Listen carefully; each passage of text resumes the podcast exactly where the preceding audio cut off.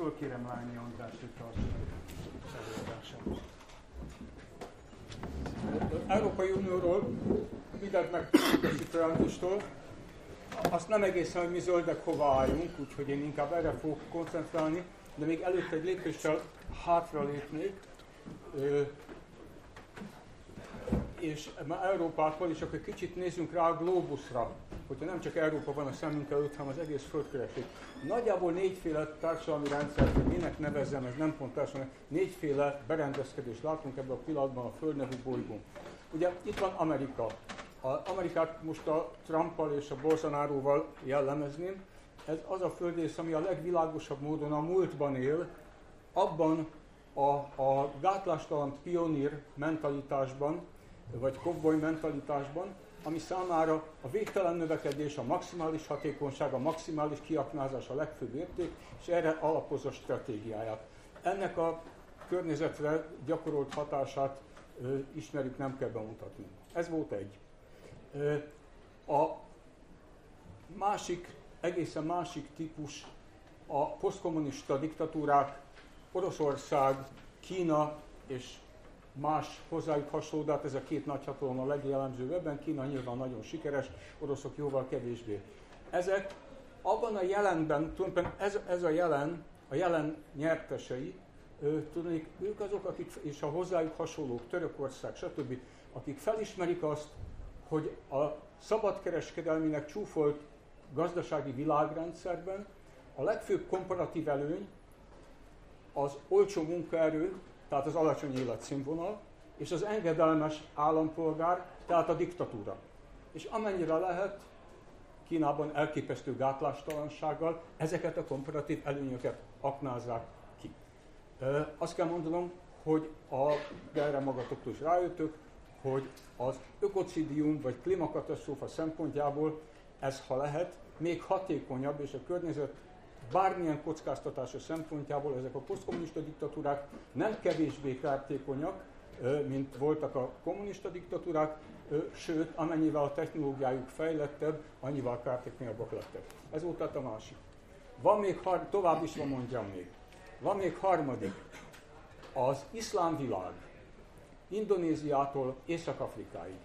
És a, ettől részben eltérő, részben hasonló vonásokat mutató Fekete Afrika ezek már a jövőben élnek. Itt lezajlott, a népességrobbanás egy fenntarthatatlan túlnépesedést eredményezett, itt az ökológiai katasztrófa teljes erővel zajlik, az elsivatagosodás, a biológiai sokféleség rohamos eltűnése, állatfajok tömeges kihalása, Indonéziától Afrikáig hangsúlyozom, sokféle változatban. És ennek megfelelően szintén a jövő egyik előképe, ugye ez a Mad Max jövő, tehát a terrorállamok, a terrorizmus, az állandó politikai bizonytalanság, ez szükségképpen összefügg a népességrobbanással és ökológiai katasztrófával.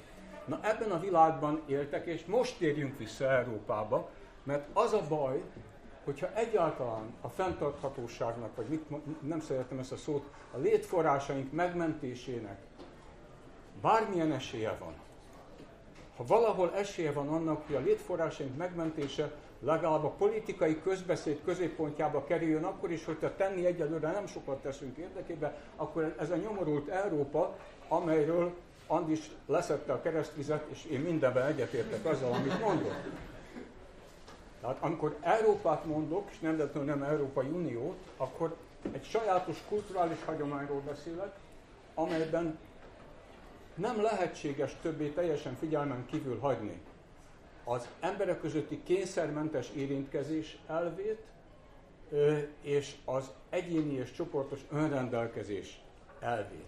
És ezek oda vezetnek, hogy olyan alapvetően az emberiséget fenyegető témák, mint a ökológiai katasztrófa, Európában nem söpörhetők többé a szőnyeg alá.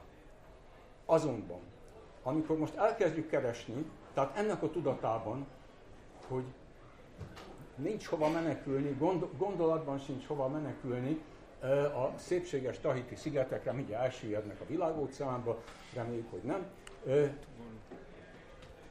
Ebben az Európában keressük azt, az, azt, azt a pozíciót, amelyből sikeresek lehetünk.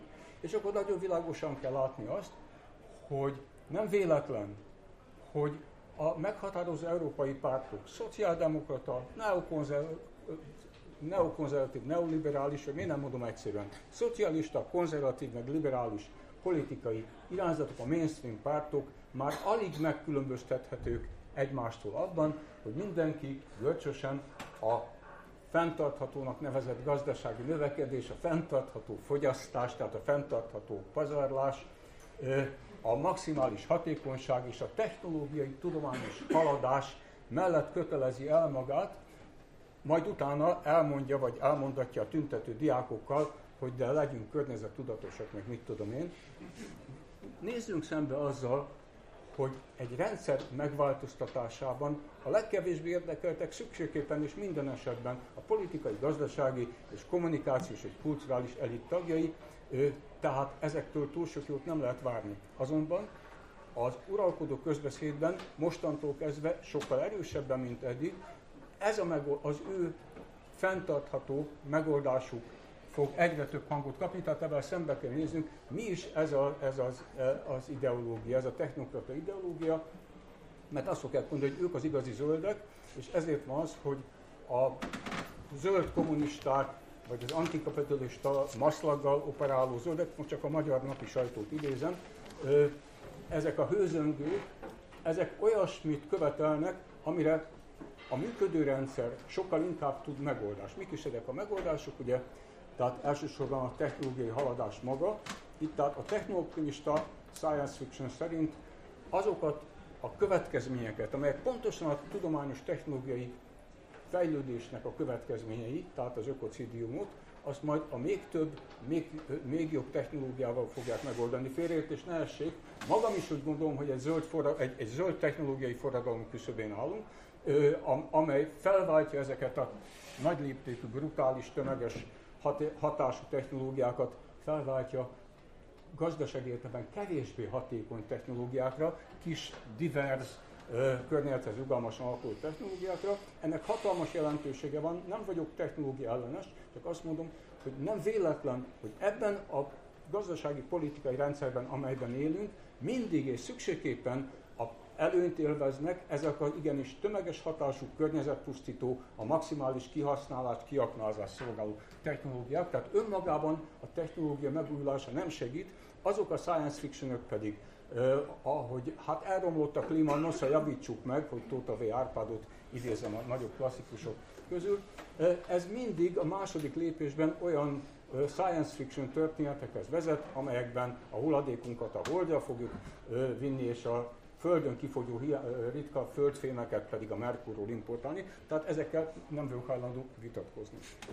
A, ide tartozik az ökohatékonyság is, amikor azt mondják, hogy de az a, techno, a, a technológiai fejlődés, a gazdasági hatékonyság, a, a, a, majd az árak megmondják az igazságot nekünk, és ö, akkor éppen a piaci verseny kérlelhetetlen logikája fog bennünket egyre takarékosabbá tenni ö, a fogyatkozó erőforrásokkal szemben, és felértékeli a biológiai sokféleséget. Kérdezem, hogy ez eddig miért nem következett be, és olyan a kihalás szélén álló fajok, rohamosan pusztuló ö, ökoszisztémák, amelyek lassan a Földön mindenütt pirossal jelezhetők, ezek miért nem értékelődnek fel, miért nem teszi gazdaságilag veszteségessé ezeknek a növekvő kiaknázását, ez a bizonyos ökohatékonyság, vagyis ökohanta. Tehát ez nincs. Marad még a legcinikusabb ö, megoldási javaslata, és ez most nagyon fog dübörögni, vagy már dübörög is, ez a tudatos fogyasztás. Ez a legnagyobb hazugság, amely ebbe a moralizálásba folytja azt a tényt, hogy semmilyen rendszerben, de különösen egy piaci versenygazdaságban a kezdeményezés és a döntés soha nem a fogyasztó oldalán van, hanem a kínálat oldalán, vagy hogy pontosabbak legyünk, mert ez van egy változás, nem a termelés, hanem a fogyasztást, az értékesítést, az egész gazdasági folyamatot szervező ö, ö, pénzügyi hálózatok és ezektől függő világkereskedelem kezébe van a kezdeményezés, és mi az iránt érzünk oldhatatlan vágyat, és avval fogjuk kielégíteni szükségletünket, ami számunkra a legnyereségesebb, ezért bár mindenkinek melegen ajánlom az önkéntes egyszerűséget, semmi önkorlátozás. Aki úgy érzi, hogy önkorlátozás, az ne csinálja. aki szereti az önkéntes egyszerűséget, az próbálja és rájön, mennyivel színesebb, élvezetesebb, gazdagabb életet fog élni, de ezt ne tévesszük össze, ebben a hamis moralizálással, amelyek csak az a célja, hogy elrejtse előnünk azokat a valóságos politikai, gazdasági érdekeket, amelyek fenntartják a pazarlást. Nem mi tartjuk fenn a pazarlást avval, hogy már megint nájlonzacskóba töltöttem a nem tudom, sült krumplit.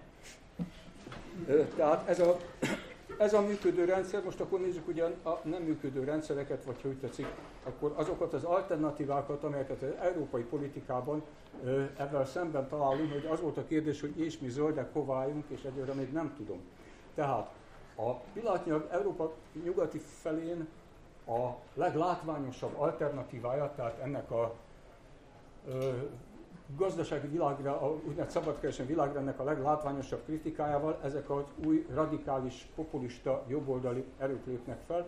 Azt kell mondanom, hogy nem véletlen, hogy ezek olyan tökéletesen közömbösek minden ökológiai problémával szemben, ő, ugyanis ez a, ez a fajta populista demagógia, ez valójában ezt ők nem akarják, nem tudják, nem, nem valami gonosz összeesküvés, de valójában a rendszer stabilitásán dolgoznak akkor, amikor magát a problémát, a rendszer által állításom szerint kezelhetetlen problémát, az ökológiai válságot, megpróbálják a rendszer belső igazságtalanságával magyarázni, és azt mondják, hogy ez, ez az a bizonyos homályos vagy zavaros elit ellenesség, valahol ők, a gonosz kapitalisták, a multik, az elit, az okos tojások, szóval valakik ott az elitben igazságtalanul és aljas módon pazarolnak, nekünk nem adnak belőle, és ez ellen, tehát hogy van a rendszeren belül volna egy igazságosabb megoldás, hogyha a nép kezébe kerülne a hatalom, és elzavarnánk az eliteket, akkor ezt így biztos megoldanánk ezt az ökológiai válságot is, meg mindazt, ami a szívünket nyomja. Tehát e, ebben egy csomó politikai energiát terel erre a valójában demagóg tévútra. Nekünk magunknak is egy, egy, egy másik felfogás szerint, amelyet talán akár szívesen is hallgatnának egyes közép-kelet-európai országok vezetői, nem akarok újra mutogatni, itt egy küzdelem van az multinacionális cégek által korrumpált és uralt uniós bürokrácia és a nemzetállamok között, amelyek a saját függetlenségeket védik, és ezek, a, eh, ahogy ezt egy kedves kollégám mondja, a nemzeti burzsóáziák küzdenek a globális kapitalizmussal. Az Isten szerelmére ez a marxista termin, vagy történelmi materialista terminológia tökéletesen elhomályosítja a a, a, a, a valóságos helyzetet. Egyrészt ezek a ezek az abszolútista technokrata bürokráciák, különösen közép-kelet-európában tudunk ilyeneket azonosítani, most nem is jut eszembe nyugati példa, tehát ezek nem, mint nemzeti burzs, nem a nemzeti burzsváziát képviselik, sőt lehetetlené tették ha már ilyen, és miről beszélünk, tehát lehetetlenítették azt a polgárosodási folyamatot azoknak a középosztályoknak a vállalkozás szabadságán alapuló fölemelkedését, ami visszavetette, vagy megtartotta közép-kelet-európát abban a szovjet típusú, vagy keleti típusú fejlődésben, amelyből mi magyarok például nem tudtunk kilábolni. Ezért megtévesztő azt, hogy itt ezek milyenek, valóban folyik egy harc a az abszolútista tulajdonképpen nem európai, hanem posztkommunista típusú. Az előbb beszéltem erről a posztkommunista típusról, tehát ezek a posztkommunista típusú kelet-európai rendszerek nek megvan a maga külön érdeke, csak ez filatelős a bürokráciának, akkor már sokkal inkább beszéljünk refeudalizációról, hiszen ez a politokráciáról, tehát a politikai hatalom birtokában osztogatjuk a gazdasági pozíciókat, és nem úgy, mint nyugaton, ahol a gazdasági pozíciók birtokában osztogatjuk a politikai pozíciókat. Ennyi az egész nagy különbség a kettő között, de ezt ne tévesszük össze. Van még a, hát ehhez eléggé hasonló egy, egy, egy ö, hagyományos marxista baloldalnak az alternatívája, amivel sok mindenben, tehát mondjuk a világgazdasági rendszer bírálatában ugye nagyon sok közös vonást találunk. Én mégis úgy gondolom, hogy nem vagyunk görögdínyék, azaz belül vörösek és, hogy igen, kívül zöldek, belül vörösek, hanem az ökológiai politikának ettől markánsan különböző ö, álláspontja van, tudni, minden következetes, minden elvileg következetes hagyományos baloldali, vagy úgy tetszik, marxista álláspont alapja a piaci versenygazdaság elítélése és a termelőeszközök magántulajdonának elítélése, amit vagy megszüntetni, vagy súlyosan korlátozni kell, attól függ, az ember kommunista vagy szozdem. Már ilyen régi változó szozdem, mert a mai európai szozdem pártok már rég nem ebben foglalkoznak. Azonban az a helyzet, van egy nem elegáns érvem, és van egy elegáns érvem. A nem elegáns érvem az ilyen ténybeli, empirikus érv, ahol eddig a büdös életben sikerült a termelőeszközök magántulajdonát megszüntetni és a piaci versenygazdaságot, ott sokkal pazarlóbb, sokkal igazságtalanabb, sokkal erőszakosabb parancsuralmi rendszerek alakultak ki Kambodzsától és Észak-Koreától Budapestig. Ez mondom nem elegáns érv, mert ilyen tényekkel nem illik próbálkozni. Ezért mondom az elegánsabb érvemet, az pedig, pedig megnyugtató, hogy nem kell ebben sokat foglalkozni, nem kell a derék marxistáknak eltörölni a piaci versenygazdaságot és a termelőszők magántulajdonát, mert ezt maga a globális gazdasági rendszer elvégezte egyébként a marxi tőkekoncentráció törvényének nagyjából megfelelően, mert vannak a marxi elméletnek nagyon aktuális és nagyon hasznos részei. Mi történt?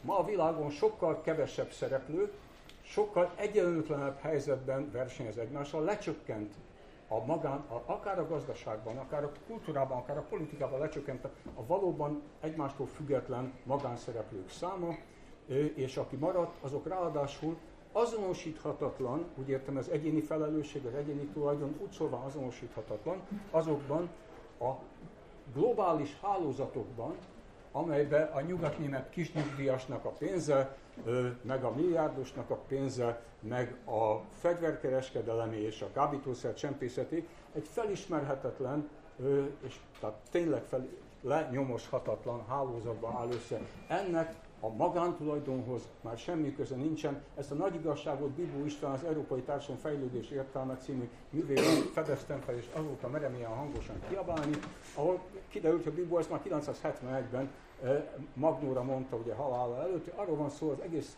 liberális gondolkodással ez a baj, összetévesztik a magántulajdont a óriás tulajdonnal. A magántulajdon, önrendelkezés, a polgári lét, a felelős gazdálkodás és az egyéni függetlenség alapja a magántulajdon. Ez tehát az önmagammal való rendelkezés. Az óriás tulajdon minél óriásabb, annál inkább másokkal való rendelkezés. Homlok egyenest mást jelent, más, másképpen működik az óriás tulajdon, másképpen a magántulajdon. Tehát eltöröltük a magántulajdont, lehet ünnepelni, ez a világ, amit most vagy szerettek, vagy nem, ez már egy poszttulajdonosi világ, a globális hálózatok világa, és ebben értelemszerűen eltöröltük a versenyt is, hiszen a szélsőséges, szélsőségesen egyenlőtlen helyzetben levő szereplők között a klasszikus piaci ismérvek szerinti verseny nem lehetséges, az idő rövidsége miatt nem sorolom fel a klasszikus piaci ismérveket, akik közös helyzetben járt vannak, az így elsőre vizsgálni. Tehát ezzel nem kell bajlódnunk, sőt azt mondom, hogy na most akkor, na jó, és akkor most mi zöldek hova álljunk, ugye valahol itt kezdtem, tehát itt is kell befejeznem. Hát eddig sehova nem, nem, nem tudtam letenni a, a zöldek pozícióját, akkor most megmondom, úgy tűnik, hogy ebből az utolsóból viszont már következik, hogy ja igen, a, maradtak az emberek, maradtak, nyilván oda fog kiukadni a civil társadalomra, de hogyan? A globális problémákkal egy szinten levő globális szervezetek, intézmények és megoldások nem működnek, nem fognak működni, felejtsük el őket kontra érdekeltek a dologban, és a legkevésbé ellenőrizhetők a helyi társadalmak által. Az, a helyi társadalom, a ti meg én nem fogjuk megmenteni a Földet. Ezt felejtsétek el, mármint a nagy F felírt Földet nem fogjuk megmenteni, mert nem vagyunk képesek rá, és a többségünknek egészen más baja van. Ezért gondolkodjunk inkább a kisebb felírt Földről, a mi Földünkről, ez lehet a gazdának a maga termőföldje, lehet egy városnak, egy településnek a saját Budapestje, lehet a hazánk, az is egy, az, az, az a politikai egység, amelyben a leginkább vagyunk cselekvőképesek, mert történelmileg ezek így alakult ki az intézményrendszer, ez egyszerűen történelmi tény. Tehát ezeknek a kisebb földdarabkáknak a megmentésére lehet mozgósítani, felszabadítani a civil társadalomnak az erőit, ezért az ökológiai politika, tehát ha valaki tényleg arról álmodozik, hogy még megmenthető, valami megmenthető a földi élet sokféleségéből, valami nélkülözhetetlen létforrásainkból és a jövő nemzedékek örökségből megmenthető, annak először az emberi léptékhez való visszatérést kell követelnie, azt a léptéket, ahol már kompetensek és cselekvőképesek vagyunk a saját ügyeinkben, ez pedig gazdasági, politikai gazdaságtan értelemben nem más jelent, mint a magántulajdon helyreállítását és a verseny, a helyi piacok védelmét. Nekünk meg kell védenünk a helyi piacainkat, ahol a, a, a személyközi szabad érintkezésnek ez a gazdasági feltétele, tehát az egymásról független szereplők közötti rendezett, szabályozott, fair verseny működőképes. Azaz nem, a, nem általában a kapitalizmus kell anyázni, ha levehetjük a színlapról a kapitalizmus szót magát, azt gondolom, hogy nem szabad és nem lehet egy gazdasági intézményből megérteni egy politikai, kulturális, egy, egy kulturális világkorszaknak a működését, ezen a korszakon belül keressük a helyünket, és ezt még egyszer mondom, az önrendelkezés, a felelős részvétel alapuló politika, az emberi lépték, és mindazok a gazdasági intézmények, amikkel segítik. A többit majd kitalálják, a többit nem szabad előre kitalálni, mert ha valami idegen az ökológiai gondolkodástól, akkor az, az a fajta utopikus konstruktivizmus, hogy leromboljuk a régit, és majd most megmondjuk, van, itt van a jövő tervrajza, majd ezt felépítjük. Ugye ez távol áll tőlünk, tehát a mi illetékességünk eddig terjed, idáig is elég lenne eljutni a következő fél évszázadban. Köszönöm szépen a figyelmet!